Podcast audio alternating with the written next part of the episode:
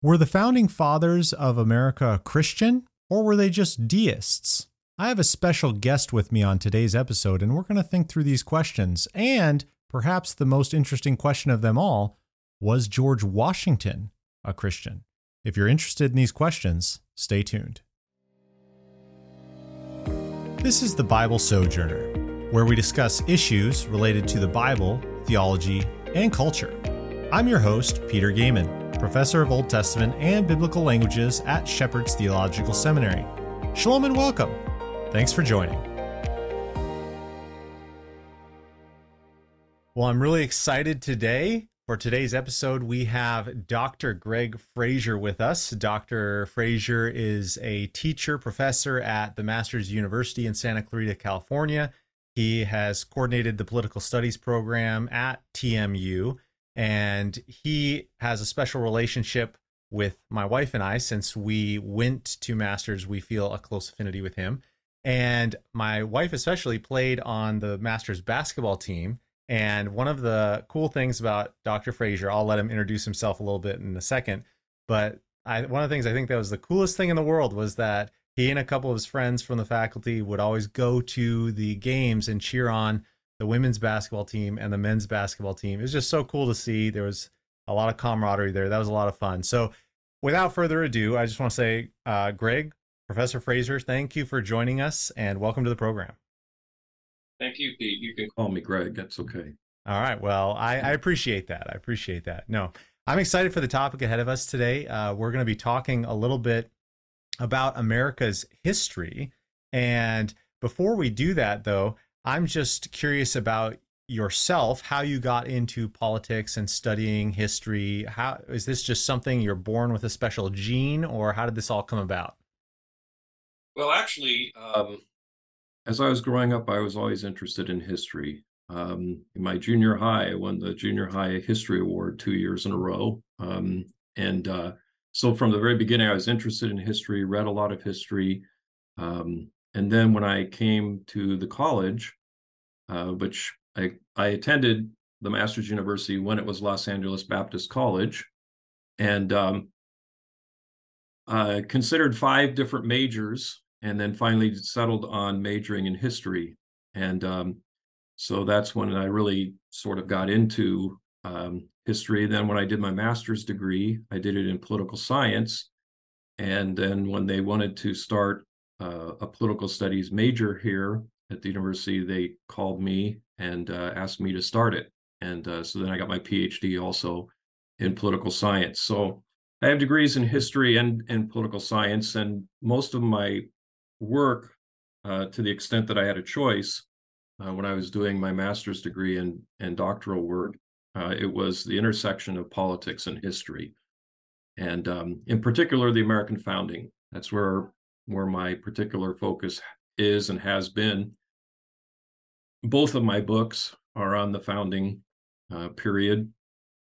And it's just something that i find fascinating and interesting. And uh, i also think eh, my interest accelerated once i saw that i a lot of people were being led down the wrong path. And someone needed to write a book. And so i decided it might as well be me now you're uh, talking about. I want to. I want to tell people because you've written these two books, which are really well done, and I actually just learned about the second one. I don't. I can't believe I didn't didn't know about this, but the most recent one in 2018. I'm just making sure I got the name right here. So, God Against the Revolution. That was the most recent one you wrote, correct? Right. Yeah, and so I'm. That's on my list to to research and read now. So you've piqued my interest on that one.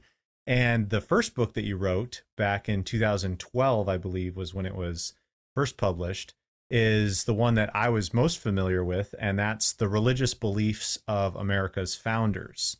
Right. And that's kind of what we're going to be talking about today. And I'm I'm really really excited. Uh, I'm excited that you are excited about this and that you've put so much study in it because I think well at least I mean I don't have a large a large uh, group of years to look back and compare historical time periods or anything like that. But it seems to me over the last few years, I've seen a growing concern among those who are conservatives, especially Christians, about wanting to return to Christian roots, saying, hey, America was founded by Christians. Now we've kind of turned the corner. And it seems to me that you have other people on the left side of things who are arguing, no, the Christian founders were were deists, they weren't Christians. And so there's a big argument there. And and so in full disclosure, one of the one of the best uh, lectures I've ever heard on it was actually your lecture on uh, Sundays in July. If people are interested in more information on on this Grace Community Church, where Dr. Frazer is serves as a deacon and teaches there as well, uh, they have a kind of a ministry on Sundays at July they call it, and it's they put all of their Sunday lessons that happen during the month of July on a podcast platform, and so you can access that and listen to it. And so he had given a lecture on the religious founding fathers and i realized and shamefully i might i might add i realized that this was actually a lot more complex and a little more uh, convoluted than i thought. I thought that it was pretty straightforward. Adventures in odyssey told me that the religious founding fathers were christians but you've obviously done a lot more research on this issue so how should we be thinking about this? Well first of all you shouldn't be feeling shameful because uh, again the the vast majority of what uh, evangelical especially conservative evangelical christians are exposed to is the notion that america was founded as a christian nation um, so basically you as you as you pointed out there's the right's view the conservative view which is that the founding fathers are mostly christians uh, the country is founded by Christians to be a Christian nation. The Constitution was influenced by the Bible or based on the Bible, and so on. And then on the left, you have um, the secularist notion that the founding fathers were all deists or all rank secularists, if not deists, and they wanted a wall of separation between church and state, and no, and have uh, religion have no impact in the public sphere, etc. And I wrote the book because I think both sides are wrong. I think both the right and the left are wrong. Um, and so that's why I did the research, which, by the way, it, the book is a culmination of more than 20 years of research um, on this and and reading a lot of stuff. And so I came up actually with the with another term for a position sort of in the middle, uh, which I call theistic rationalism. And I argue that the key founders, now, one of here's an important distinction. Too often, people talking about it, especially on the Christian America side, lump all the founders together and they just talk about the founders. The founders, the founders did this, the founders said this, the founders believed this. But if you just think about it logically, um, can you say that about an entire population of politicians today? Can you just say Congress says or believes or politicians believe. That's a good point. Um, these guys were individuals and they all had their own backgrounds, their own training, their own religious beliefs, etc. They weren't just a lump sum. The only thing you can legitimately say about them collectively, or one of the few things, is what's in the Constitution, because that's what they wrote together. Otherwise, you have to deal with them as individuals. And um, so, what I did was look at the arguably the eight most important founders. That's what my book, The Religious Beliefs of America's Founders, is based on a study of the religious beliefs of the eight key founders, as I call them. Um, which maybe I can bring up the the slide to yeah and do that and, yet. yeah let's bring that up and uh, maybe while you're while you're thinking one one of the questions I would have too on that is how how do you determine what a founding father is? Like why why are these eight considered so yeah, prominent? on this slide. Okay perfect. So let me pull this up and um, so here's the basis I, I went by. Who are the most influential uh, persons concerning the founding documents the, the because religious beliefs come in are a matter of ideas. And ideas shape everything. And so who influenced the ideas that the country is founded upon, and that's the two founding documents, the Declaration of Independence and the US Constitution, who were the most influential people on those documents. So you you end up with with the Declaration of Independence, Thomas Jefferson, who wrote the original draft, and then John Adams and Benjamin Franklin were also on the committee and made some changes and so forth. So you've got them. And then uh, Franklin, of course, is also part of the Constitution, but not very influential. And then individuals who are really influential concerning the US Constitution, James Madison, who's generally known as the father of the Constitution, although that's not true. That would actually should be Gouverneur Morris, who's on the list here that no one's ever heard of before. But James Madison, Alexander Hamilton, George Washington, Gouverneur Morris, and James Wilson. Madison, Morris, and Wilson were most influential on the Constitution, arguably. Hamilton also had significant influence on the Constitution and then also in putting it into effect. And then Washington, of course, is the 500 pound gorilla in the room and uh, chaired the, the Constitutional Convention and, of course, is the first president putting it into, into effect and so on. So these are the people that I thought were uh, the eight most important, the key American founders. Uh, and that, and you could debate about that. I was at the National Archives in Washington D.C. where they display the Constitution and the Declaration of Independence, and they have these little nodules all around the room. And uh, of the first eight nodules that they, and each of the nodules highlights a founder. And of the first eight nodules, seven of them were seven of my people. Hmm. So, uh, and I and I didn't just pick this randomly either. I looked at what various historians say and so on and so forth. So anyway, these are the people that I I think were arguably most influential in terms of ideas, and that's where religion matters. Um, so that's the basis on which I I chose these people. That makes sense. Yeah, and so I guess I know you said you said you kind of think that people on the right and on the left are are both wrong, and so you've kind of created a middle ground. So you want to kind of well first of all i guess why why is it, it seems like this this argument is so heated a lot of times and so why do you think this is always in our public discourse i mean you read a history book it seems to be especially in the christian homeschool curriculum and things like that a lot of times you'll have you know very adamant statements made about these founding fathers trying to claim them for christianity and then on the other side same thing why is it such a big debate? And then I guess maybe could you walk us through some evidence on how we should think through it and how we can even evaluate these individuals?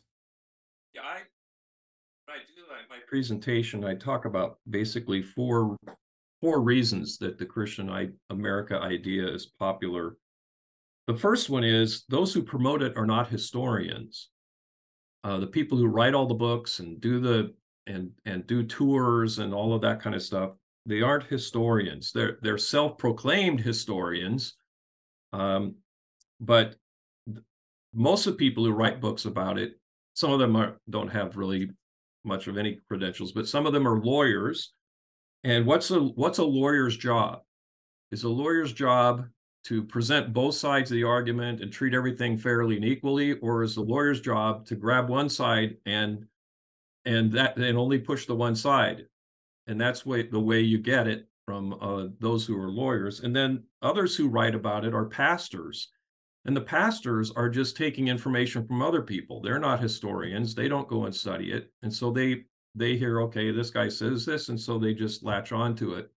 So that's a lot of it. There are a couple of individuals who, um, frankly, make a lot of money off of off of it, and um, so that's part of the issue. Secondly, human nature seems to seems to lead us to want to believe that our nation is specially blessed by God. Hmm. You know, the Japanese when they bombed Pearl Harbor did it on behalf of their god emperor. Uh, the Romans believed that that they were specially blessed by the gods, and so they actually cut out the Minuteman, the middleman, and made their emperors gods themselves. Same thing with the Egyptians. And you go through great civilizations throughout American history, and they always believe that the God that God or the gods have specially chosen them and especially blessed them. And I would argue, people think I don't like America because of this. Is I, I I always start my classes with with students that tell them, look, I am so blessed to have been born in the United States of America. I, I there's not another country in the world I would want to live in. Uh, I feel completely blessed. I think the United States is the greatest country in the history of the world. I think the American political system is the greatest ever ever devised, but it was devised by men, not by God. And so it's not perfect, uh, but it is the best. And I wouldn't want to live anywhere else. So I fully embrace that aspect.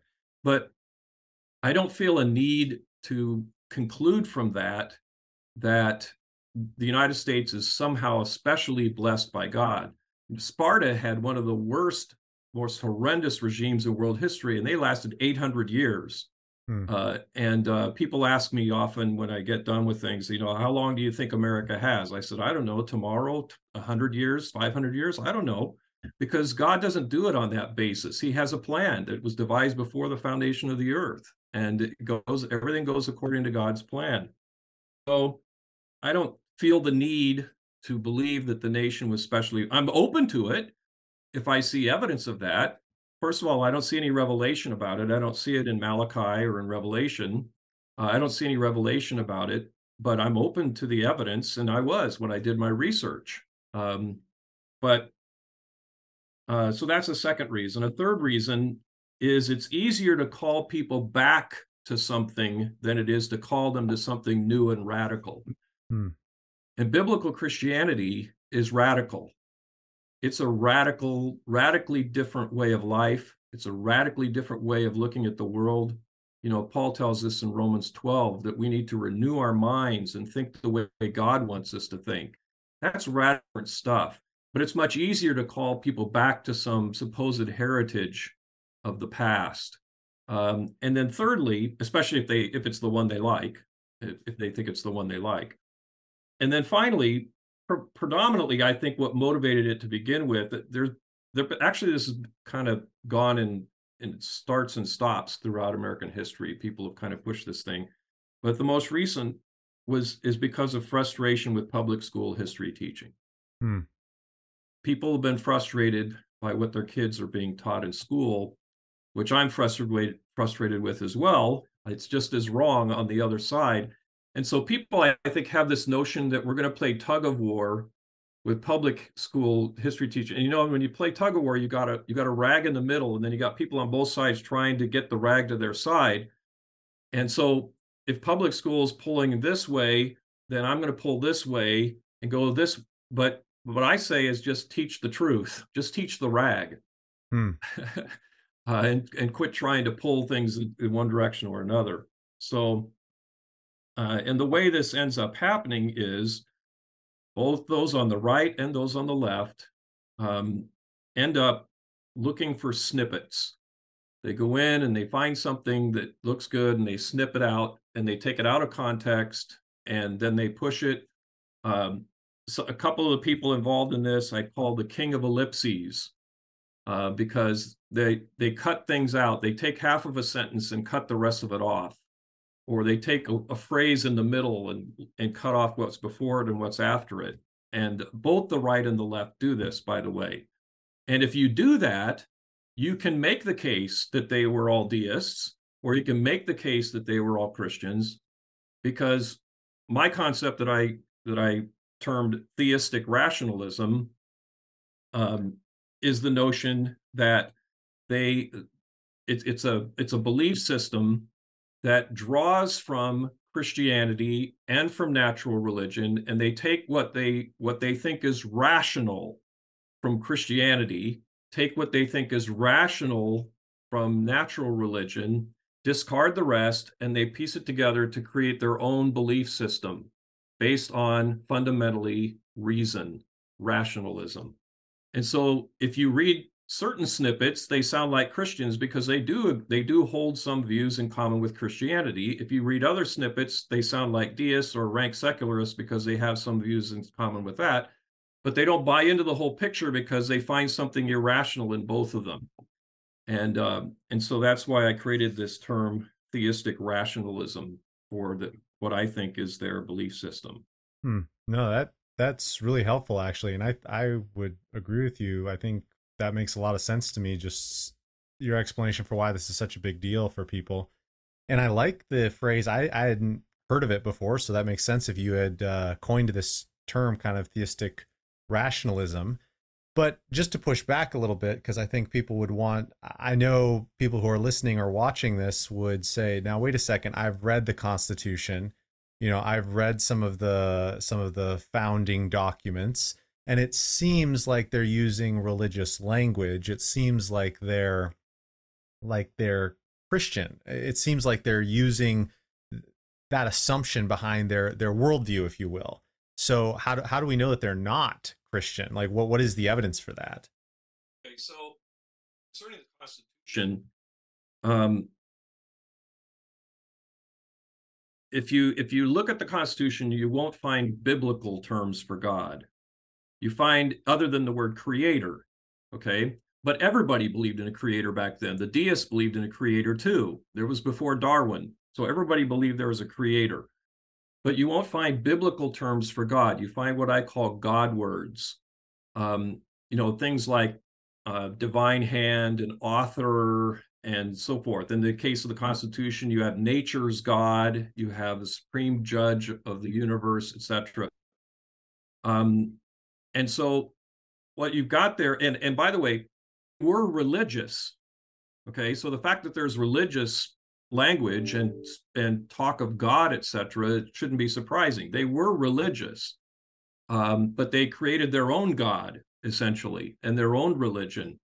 You know, it's it's often said. Um, well, I mean, the Bible says that that um, God created man in His image, and my conclusion at the end of my book is that they returned the favor and created God in their image. Hmm. Um, and that's fundamentally what they did. So they were religious. And it's not surprising that there's talk of God and so forth. But Jefferson, who was a theistic rationalist, was also a very clever guy. And he's trying to gain maximum support for the Declaration of Independence. So he writes the Declaration of Independence very strategically and cleverly with language that everybody can read their own system into it which is why everybody embraced it and everybody still does today. And on the left, they'll say, see, it's a deistic document or a rationalist document. And the Christians say, see, it's a Christian document. That's because Jefferson wrote it cleverly to make it appeal to everybody. Everybody can read their own view into it. If you, if you don't just take it on its own and look at the basis on which he he said that he wrote it, and he and he talked about the sources for it, and it wasn't the Bible. Hmm. And John Adams, who was also on the committee, talked about the sources for it, and it wasn't the Bible. And and so um, that so people see what they want to see when they look at the the Constitution, but hmm. there's nothing specifically Christian in it. That's hmm. the key. Wow. Yeah, I think that's super helpful. And I, I remember you talking about that in a couple of your talks as well with regard to its you know excuse me i'm sorry i said the, the constitution i meant the declaration of independence oh yeah yeah but anyway um, but the yeah. constitution is the same thing you know one of the big criticisms of the anti-federalists who opposed the constitution was they called it a godless constitution because it doesn't mention god hmm. and it was the first nation it was the first national founding document in i think in world history certainly in western civilization that didn't mention God. Wow. And and so uh, I mean that was a that was one of the reasons that the anti-federalists opposed the Constitution. So anyway, I'm sorry. Hmm. No, that's that's a good clarification. I'm glad that you you added that. It's it's almost as if even back then people were politicking in many ways to try oh, to create absolutely. a broad umbrella that a lot of people would be comfortable fitting under. Absolutely. Oh, that was critically important. And you have to do that. You're founding a nation. You right. have to get you have to get everybody on board with it. And yeah. only and even by John Adams' account, only a third of the Americans supported the American Revolution. So they had wow. a lot of they had a lot of uh, convincing to do to get everybody on board. And then the Constitution was very controversial. As I said, there was a major battle over its ratification. Hmm. Um, people today say, "Well, it's you know it's so excellent," which it is. I, again, I I say I think it's the best Constitution in the history of the world. But there was a big fight over it it took several months for it to get ratified, uh, and it wasn't a done deal that it was going to be. So, yeah, no, that's that's super helpful and really good background to all this. Things aren't. Uh, it's just a good reminder, especially for me, and I'm sure for others, that just because somebody says something doesn't mean that that's the case. We need to we need to think about it critically and analytically. So one of the things that I, I really appreciate you bringing up in, in some of your talks, and this is what you spend a lot of time talking about in your in your book, is is just about how there is significant evidence that some of these well, and I don't want to put words in your mouth, but maybe even most of these founding fathers did not have a personal relationship with Christ. They didn't um, exercise genuine saving faith. And so I'd be curious uh, if you want to go through some examples of that. I know that you ha- have a PowerPoint sometimes of walking through uh, some of these founding fathers and their some of the quotes that they that they talk about, and I think that'd just be helpful to to walk through some of their lives and communication just to see what kind of people they are. Yeah.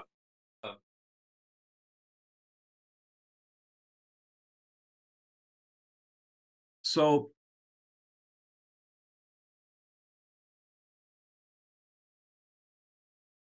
So let's start um, with John Adams because here's a person that both sides of the argument claims.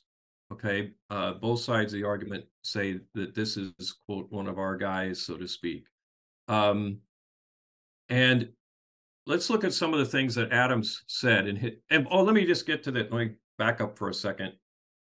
Just, I was trying to think of what I was going to say. That's why I was kind of stammering, and now I remember what I was going to say. Let me let me talk about the evidence that I use for this. Because what people often do is they look at public pronouncements, they look at proclamations and things like that. Well, these guys, as you just alluded to a moment ago, were politicians, and they knew how to make public pronouncements that said what the public wanted to see and the public wanted to hear whether it was what they believed or not. Okay. Hmm. And in some cases, it's clearly not. And the, so what I did was I focused on their diaries, their journals, and their personal correspondence with uh, them between themselves and with other people because I my every author has assumptions. They don't all tell you this, but every author has assumptions and I lay out my assumptions in the beginning of the book. And one of my primary assumptions is that you learn more about what people really think by what they say in private than what they say in public. And I think that's demonstrably true. And so mm-hmm. I spent a lot of time reading their correspondence and their diary entries and their journal entries to get what they really believed, not what was put out publicly. So, anyway, having that as a context, um, John Adams and and each of these eight theistic rationalists were Unitarians. They did not believe in the deity of Christ. Here's what, what Adam said uh, about the deity of Christ in his diary. He referred to the deity of Jesus Christ and his satisfaction for the sins of man as absurdity. Now, satisfaction for the sins of man, that's the atonement. He doesn't mm-hmm. believe in the deity of Christ or the atonement. And then later, in a letter to Thomas Jefferson, years later, he said the Pythagorean, as well as the Platonic philosophers, probably concurred in the fabrication of the Christian Trinity. He clearly does not believe, and this is ironically, as I tell people, written on Christmas Day. If you look at it, it's December 25th. Hmm. But uh, he, why Pythagorean? Because Pythagorean theorem it deals with triangles, right? So three sides, and so that's why he's throwing him in there. And then Platonic, we could talk about if you want to, but uh, Jefferson referred to Christianity as Platonic Christianity because he believed that the Apostle Paul just took Christianity from Plato. Mm. Um, so, uh, and Adams also obviously was uh, held that view as well. So he's talking about the fabrication of the Christian Trinity by uh, by certain people. Here is the most outrageous thing I uncovered in 20 some years of researching this. Here's what Adams says concerning the Trinity. Had you and I, he's talking to Jefferson again, had you and I been 40 days with Moses on Mount Sinai and admitted to the, the behold the divine Shekinah, in other words, God Himself, and they're told that one was three and three one, we might not have had the courage to be- deny it, but we could not have believed it. We could not have believed the doctrine. We should be more likely to say in our hearts, whatever we might say with our lips, this is chance. There is no God, no truth. This is all delusion, fiction, and a lie, or it is all chance. Wow. So, in other words, if he's on Mount Sinai and God himself tells him the Trinity is true, he still wouldn't believe it. That's how vehemently he opposed the notion of Christ as God and the Trinity. Wow. Um, and then what about the incarnation? An incarnate God, an eternal, self existent, omnipresent, omniscient author of this stupendous universe suffering on a cross. My soul starts with horror at the idea, and it has stupefied the Christian world. It has been the source of almost all the corruptions of Christianity. Hmm. Now, what's he talking about here? The corruptions of Christianity.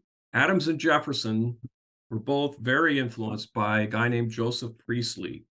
Joseph Priestley is actually known in the science world as sort of the discoverer of oxygen. Um, but aside from that, he was also a, a, sort of itinerant minister.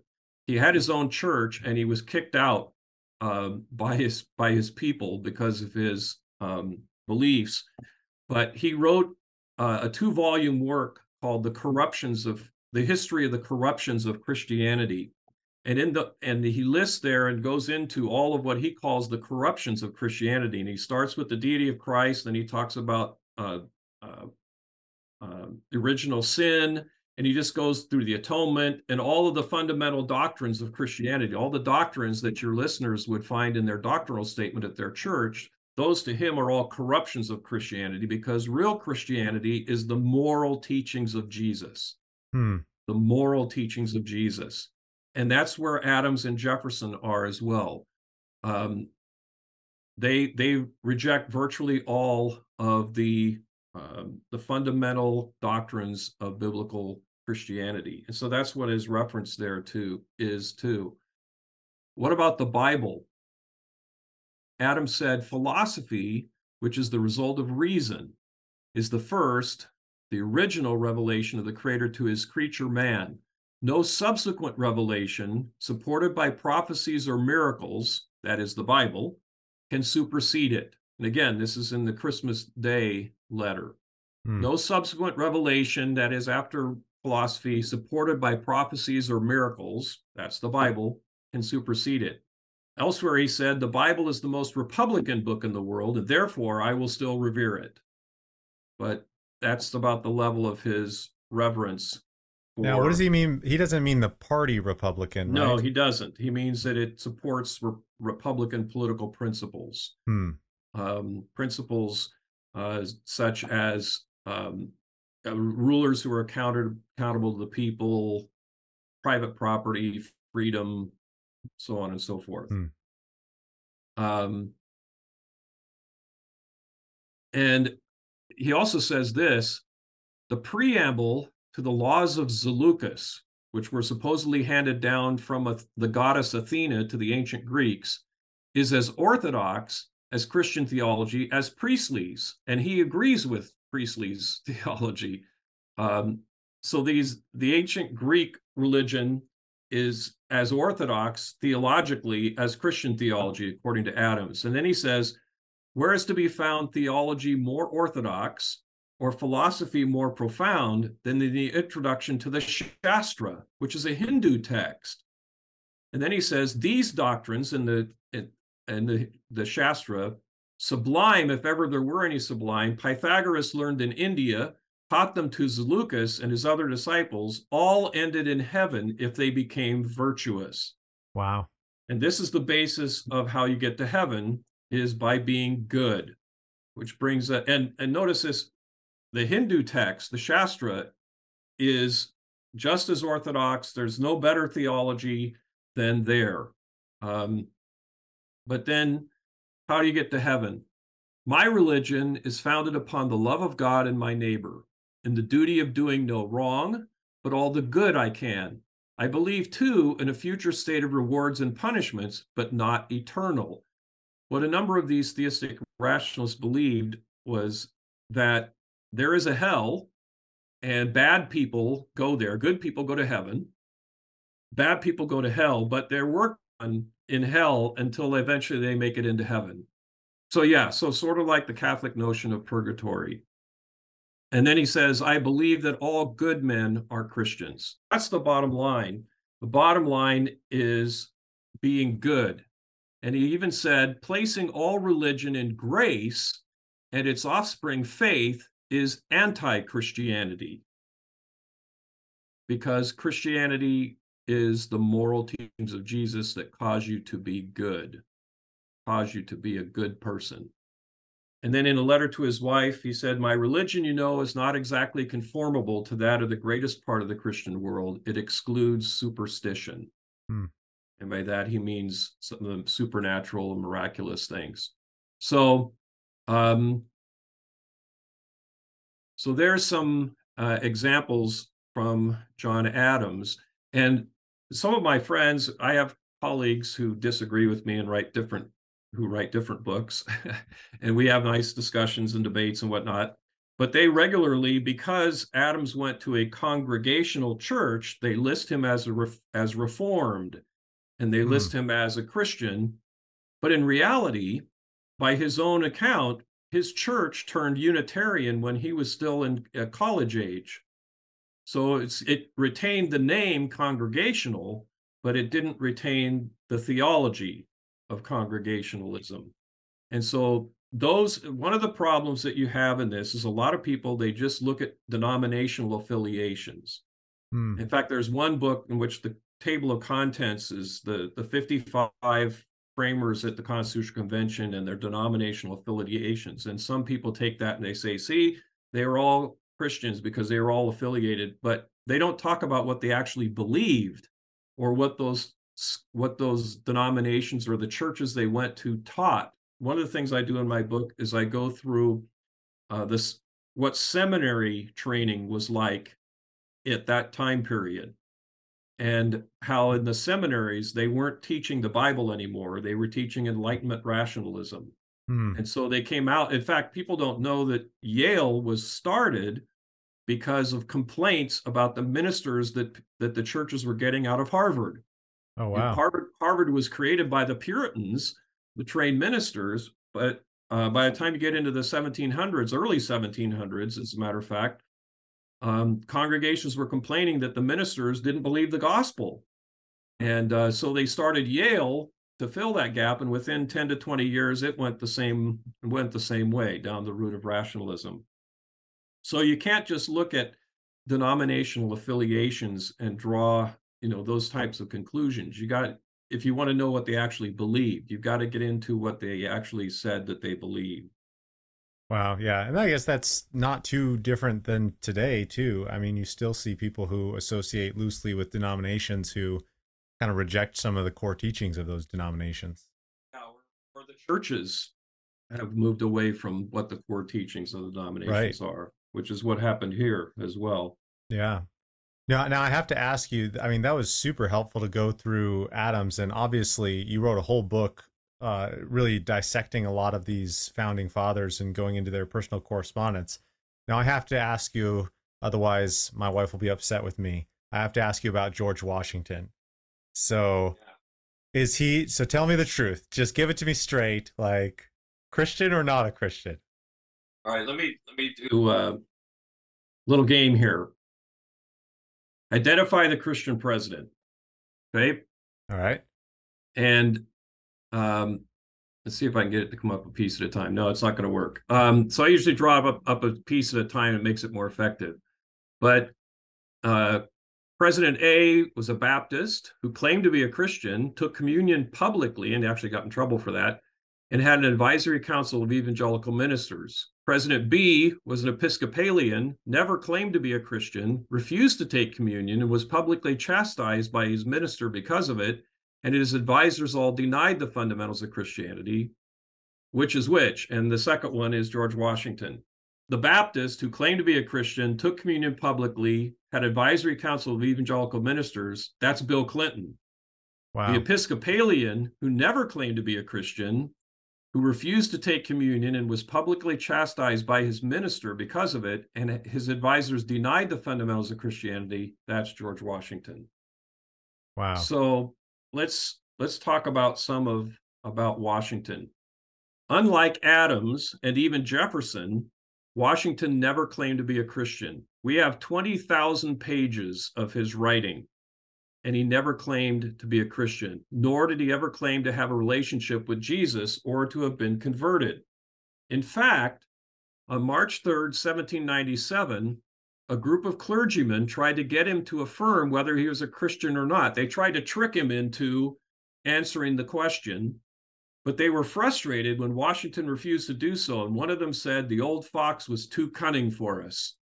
So even when they tried, ministers tried to cl- trick him into saying he was a Christian, he wouldn't do it. So what about Washington? He never took communion so he was publicly chastised for his bad example and after he did he never attended a sacrament sunday. So uh, james abercrombie who was the assistant rector of washington's church once one week chastised washington from the pulpit for his bad example in not taking communion. Now, Washington's wife, Martha, would stay for communion. And, and, the way the church ran it is you had a service, and then if you wanted, you stayed and took communion. And Martha would stay, but Washington and his granddaughter, Nellie Custis, would leave. This is all in her report of what happened, Nellie Custis. Um, and so Dr. Abercrombie chastised him. Washington sent him a letter, which I've read, in which he said, "You were you were quite right to punish uh, to chastise me. I am setting a very bad example. It won't happen again." And so he just didn't attend on Sacrament Sunday. Um, and the, Bishop William White, who was the overseer of the local churches, also uh, testified to this as well. Now, I'm going to give you a number of things. That does the fact that he never took communion automatically absolutely mean that he wasn't a believer? No, but it means that he wasn't obedient to one of the sacraments that believers are supposed to take. And why was he so adamant adamant about refusing to do it? That's an interesting question. Hmm. Uh, he spoke of Christians in the third person. He said, Being no bigot myself to any mode of worship, I am disposed to indulge the professors of Christianity that road to heaven, which to them shall seem the most direct, plainest, easiest, and least liable to exception. Now we got to explain a couple things here. The word bigot in the 18th century, one of the things that you have to do also that other people, when they're doing these things, they don't translate 18th century language into our language and they give people wrong impressions.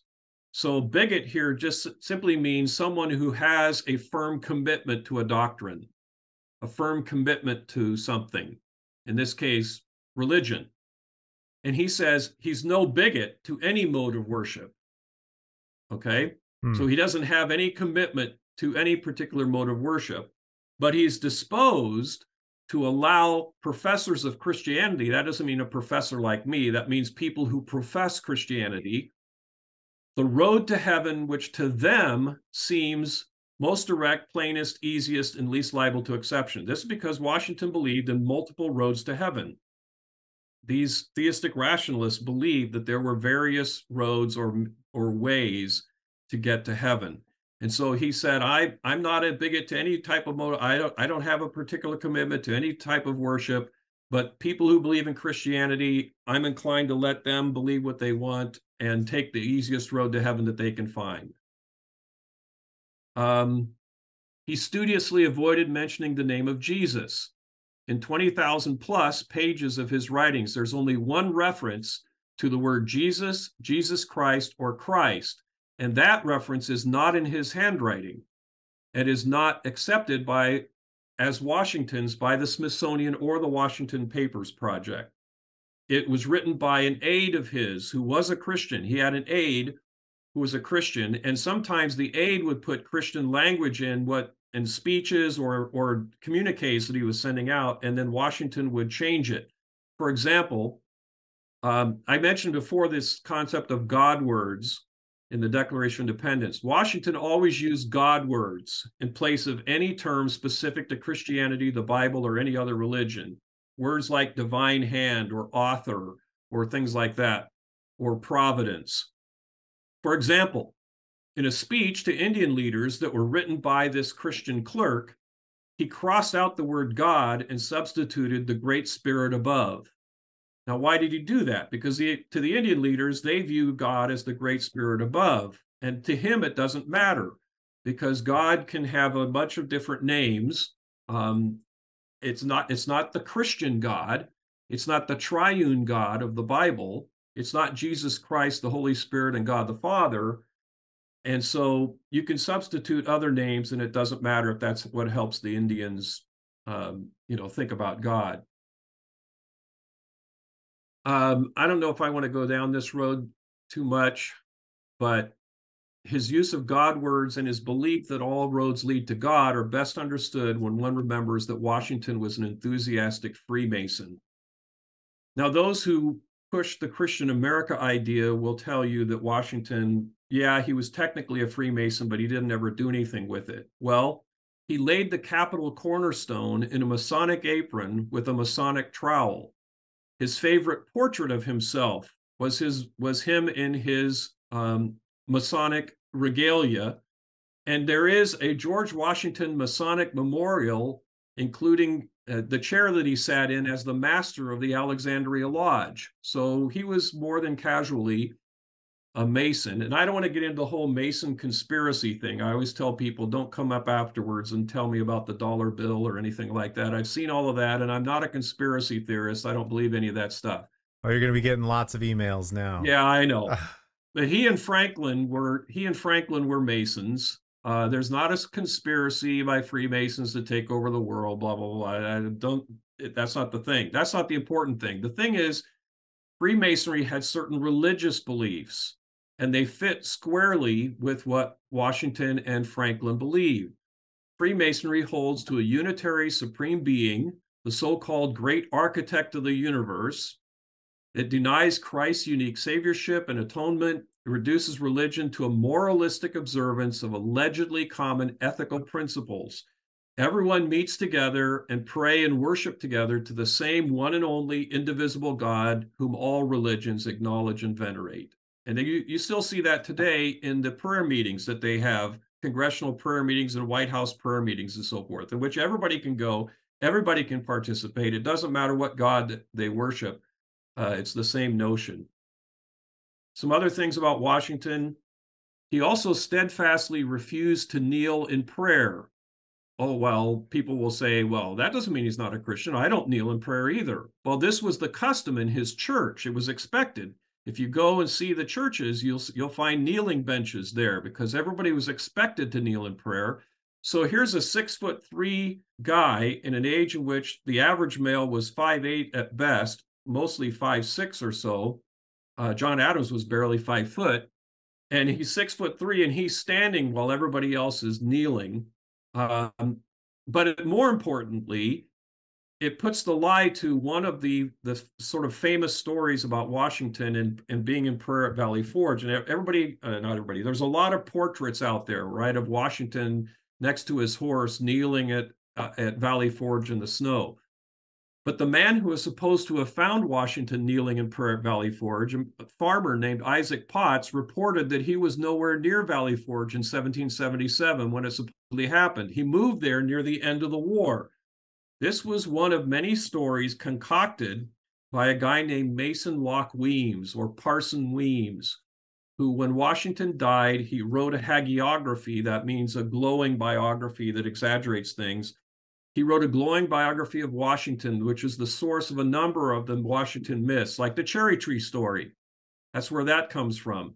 And some of the other things that are that are said about Washington, like the Indians supposedly trying to kill him and they couldn't kill him, and those kinds of things. Those are, or my favorite, when I visited Mount Vernon, when I knew I was going to Washington, D.C. to speak at a conference, I made sure I carried a silver dollar with me so that I could stand on the shore of, of the Potomac River in front of Mount Vernon and I had my wife take a photograph of me ready to throw because I was going to throw the silver dollar across the Potomac, which Mason Locke Weems said Washington did. And if you look at the picture, you'll see the Potomac there is a mile wide. So the idea that Washington threw the silver dollar across the Potomac is not very likely. It's actually based on a true story. He and another friend were competing for the affections of a young lady when he was young, and he bet the, the other guy that he could skip a rock across the Rappahannock River, which was about 100 yards across. So skipping a rock 100 yards turned into throwing a silver dollar a mile. Uh, and these are the stories that Mason Locke Weems uh, created. When we were standing where in the bedroom where Washington died, everybody's looking at the bed, and I'm at the ceiling. My wife said, "What are you doing?" And I said, "I'm looking at how well they patched the ceiling because Mason Locke Weems said that the angels came down and pulled him up and directly into heaven." Uh, so you have all of these mythical stories that that people have now taken and you know made portraits. You know, there's even a Washington at Valley Forge memorial somewhere that uh, you know celebrates on a big iron doors and so forth, but it's just made up. Um, mm. Bishop White, who was one of the one of the ministers and churches that Washington attended at various times, said this on his death. I do not believe that any degree of recollection will bring to my mind any fact which would prove General Washington to have been a believer in the Christian revelation. Or Reverend Samuel Miller, who was the pastor of another church that Washington attended on occasion. How was it possible for a true Christian to die without one expression of distinctive belief or Christian hope? Wow. Now, these guys have no reason to sully the memory of this great man, and they had great respect for him and so forth. They're just telling the truth, truth that people don't want to hear. Um, and and and then I go into why people say and so on and so forth. But yeah. um, so there's some there's some things um, about Washington, and I'm not trying to sully his reputation either. I'm a list person. My students know I'm a list person. I have lists for everything. Um, and one of my lists is the 10 greatest Americans. And on my list of the 10 greatest Americans, George Washington is numbers one through five, literally. And so I, I think Washington was a great man, but I don't think he had to be a Christian in order to be a great man or to make great contributions. And neither do the others. Um, and so yeah, that that brings up a point. Actually, I, I, appreciate you walking us through that because I think a lot of people don't have the time, energy, or even know where to look to find a lot of these resources. So now they know your book is a great resource to be able to go and and read some of these quotes. Uh, I so I thank you for bringing that out. But on a on a bigger scale, then, and I'll have a follow up question to this too. But just on the immediate level, you you mentioned you know your great appreciation for Washington, even though it doesn't look like he was a genuine believer. And so I guess when we're looking back at history, uh, specifically at the founding fathers, a lot of them did amazing, great things, but at the same time, some of those quotes that you gave from from Adams, uh, th- those are heart wrenching to a Christian, right? And so, so how how do we balance that? I think uh, as believers. Well, I think maybe the easiest way to look at it is to look at Isaiah forty five one. There, Jesus or Jesus, there Isaiah is uh, talks about Cyrus. Cyrus was a Medo-Persian, a Medo uh, ruler of what becomes Babylon and so forth. He's a he's a pagan. Uh, he's not a believer in Yahweh. He's not a he, he's not a uh, you know converted or anything. He's he's a pagan ruler. And there, God refers to him, Yahweh refers to him as my anointed my anointed. And the word anointed there in the Hebrew is the word from which we get Messiah. And so we have to understand that God works through pagan people, through unbelievers, as well as believers. Look at Nebuchadnezzar. Uh, there's there's a number of examples in Scripture, uh, uh Scripture alone. But then if you just go through history, there are lots of quote great people who aren't as great as John the Baptist, as, as Jesus said, but a lot of great people who accomplish great things, and God uses them to advance his plan. And they don't have to be believers to be used to advance his plan. He uses all sorts of people, uh, often against their will. Uh, God, you might recall in the Old Testament, used a donkey at one point to advance his plan and to get the attention of another guy and whatnot. And so the idea that that everybody has to be a Christian or we can't respect them or they can't accomplish anything or contribute anything, I just think is silly. Um, And if that's the case, you shouldn't fly in an airplane, you shouldn't use a cell phone, etc., because they were pagans who invented those things. And uh, and so God uses believers, but He also uses unbelievers. Uh, and the Scripture has a, as like I say, a number of examples of that all the way through. No, I think that's that's so great, and I think too it's it's great advice, especially in light of the cancel culture that's always you know being pressed on us now where if you don't agree with somebody 100% you know you need to tear down their statue you need to you know refuse to recognize them at all. I think that that is a huge shame and a blight on our society when we allow that kind of thinking yeah that's, I, the, that's an oh, example of what we always say that the perfect is the enemy of the good. Hmm.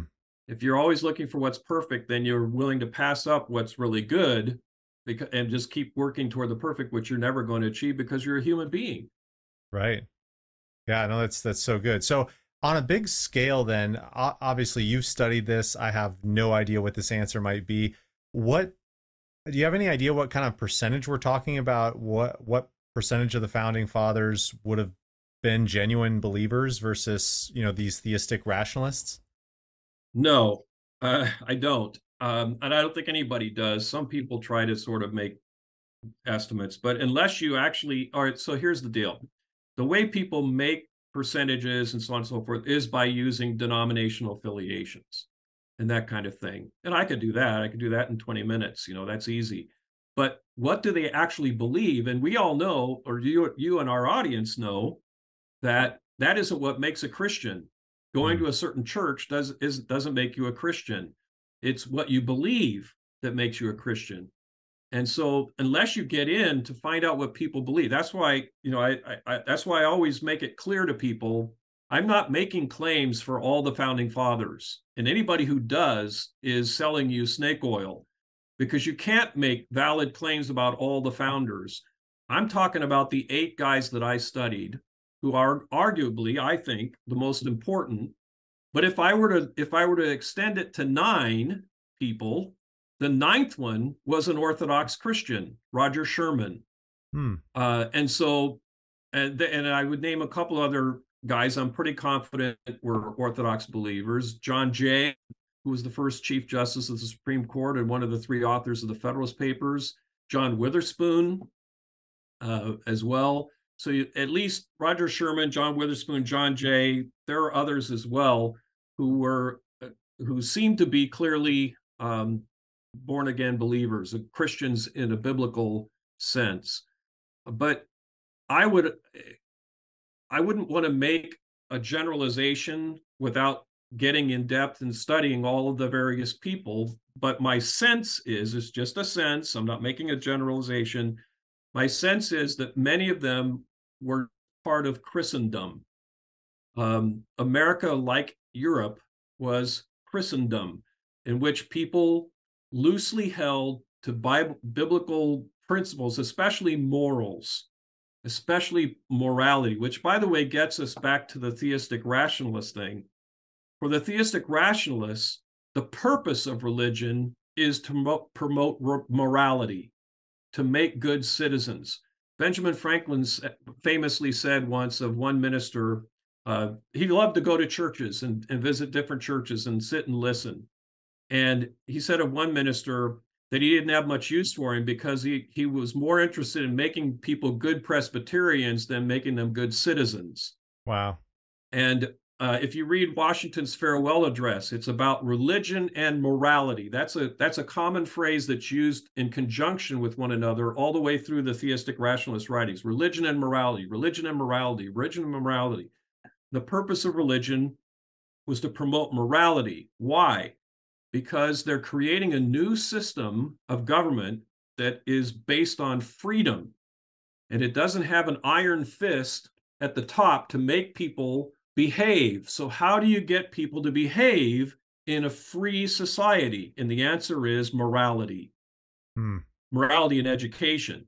But religion gets you morality. And it doesn't matter, they say this, it doesn't matter what religion, they all teach morality. And so that's what, and that's why I argue that's why they allowed freedom of religion in the Constitution, because to them it doesn't the the particular system like washington said they weren't bigots to any particular system. They they didn't have a firm uh, doctrinal stance.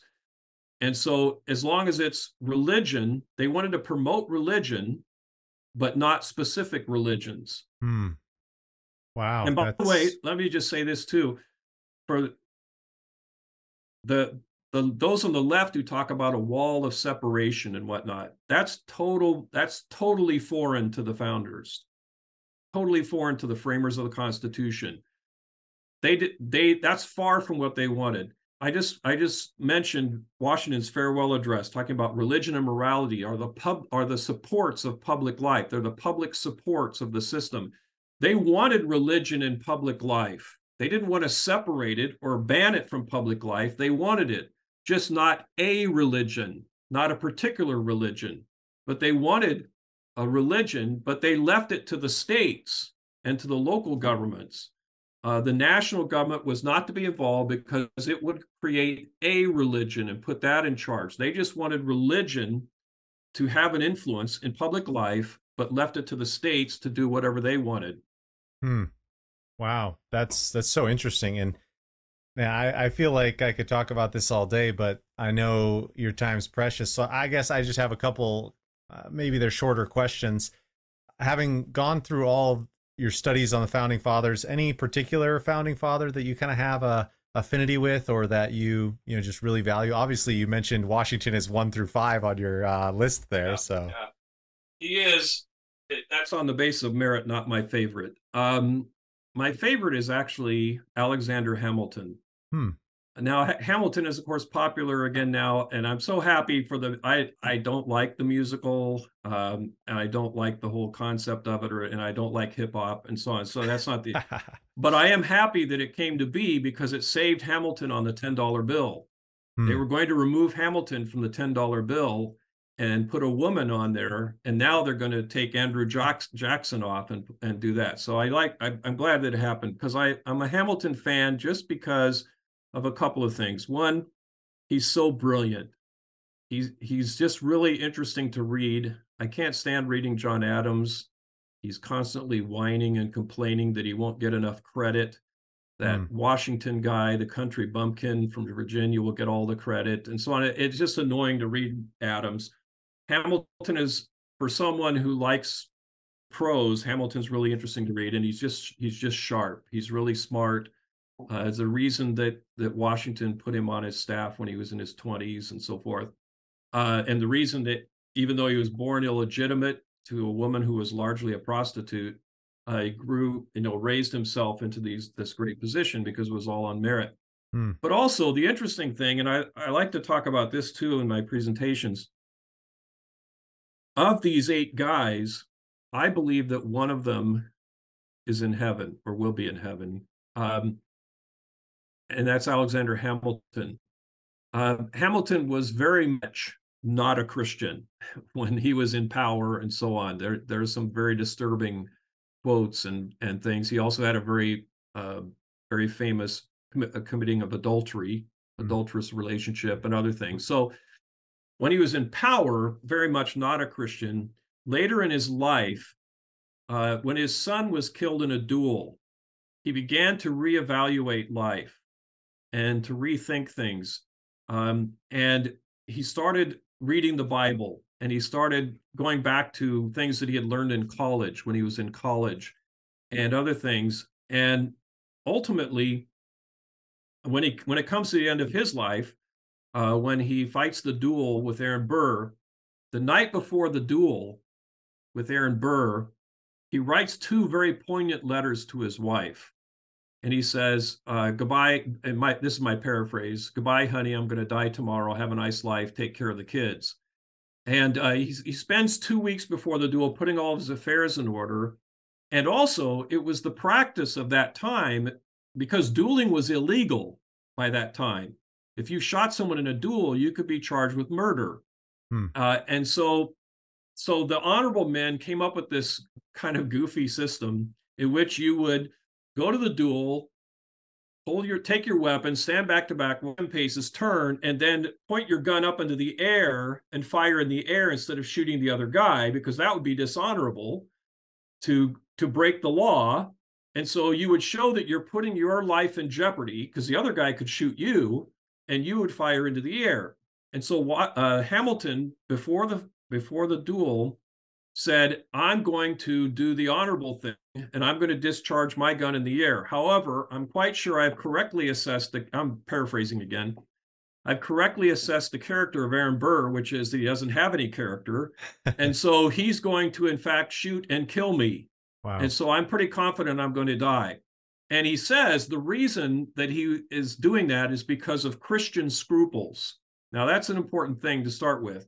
That doesn't automatically mean anything, but it's important given it later what I'm gonna, what I'm going to say. So they get to the duel, they stand back to back, they walk to 10 paces, they turn, and Hamilton fires first and fires his gun up in the air. Now, later, the Burr people claim that wasn't true. So Hamilton's um, second uh, climbed a tree and dug the bullet out of the tree branch to prove that he had fired it up into the air. Burr then points his gun in the air and then lowers it and shoots Hamilton in the chest. And it's what they used to call a mortal wound. That is, he's going to die. So they drag him to a farmhouse and he requests on his deathbed that a minister be sent to give him communion. Now, Hamilton had never taken communion. He never belonged to a church his whole life, but he wants communion on his deathbed. He call, they call a minister. The minister says, I don't believe you're a Christian, so I'm not going to give you communion. And he leaves. Wow. I want to meet that guy in heaven, yeah. by the way. And so, so ha- they call another minister. And that minister comes and he says, Well, in my denomination, we can't give communion to a single person. It has to be to a congregation. So I'm not going to give you communion either. And he leaves. So they call the first guy back because Hamilton says, I can convince him. They call the first guy back and this guy records everything that they talked about and what Hamilton said, and it shows up in the newspaper. He published it in the newspaper. And it's an amazing explication of the gospel and how he is now putting all of his trust in, in God and not himself, and so on and so forth. And it, it's a really, really excellent confession of faith in Christ on his deathbed, and then he dies shortly after. So mm. I, I choose to believe that Hamilton had a deathbed confession hmm. just because I like him. No, not just. if, if this minister is to be believed, then Hamilton made a, a sincere deathbed confession. Wow. Yeah, that's that's so neat. So uh, I haven't seen the musicals, but uh, you know, you're you're motivating me to learn more about uh, Alexander Hamilton. That's that's really neat. So, no, that that's really cool. Skip, skip the musical part. Yeah, just read read that. Does um do you have a favorite biography of Hamilton or something? Uh well the the classic is um and I'm going to have another senior moment. Uh yeah, I'll have to I'll have to email you. Okay. Yeah, no um, worries. I it's uh I'm having another senior moment. Yeah, no, that's okay. I can never remember my uh the books either, but I don't know how many there were there. Um so I guess the last question I would have would be besides your book, which obviously is heartily recommended uh, on the founding fathers. I'll put the link in the in the description for the podcast episode here too, so people can check it out and buy it on Amazon. Uh, any any other tips or recommendations or resources for studying Christianity in early America or anything like that? Yeah, the the two books I always recommend, and neither of them is in print anymore, so you have to get them on a used book site. Um, but there are plenty of used book sites. Um, one is called The Search for Christian America. The Search for Christian America. And it's written by three guys Mark Noll, Nathan Hatch, and George Marsden. And in some ways, my book was kind of an answer to their book because in their book, they raise certain questions that I decided I was going to try and answer. But they they do a good job on on this overall um, uh, the overall picture. They are uh, they in fact try to do a search for Christian America. Is this what uh, what can we find? Is is this is this right? And and they come to the same conclusion that I do that it's not. Mark Noll is pretty well known in the Christian community as the the foremost uh, Christian historian, hmm. and um, and this is one of his better works, in my opinion. Um, and then there's a really obscure book. I think it's self-published, um, but I I think it's really good. It's called "In God We Don't Trust." Hmm. In God We Don't Trust. Provocative and, title. Yes, uh, it's by David Bercot, B E R C O T. Um, and the, the the substance of the title it's all about the American Revolution and how the American colonists did not trust God, and that's why they rebelled.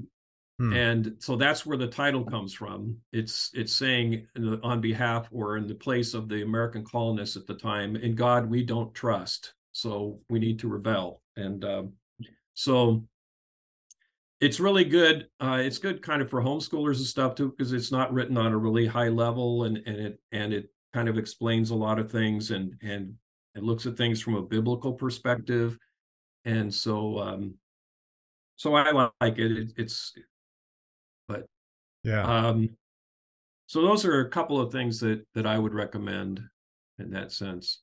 Yeah, that's so great. Yeah, that that's really helpful.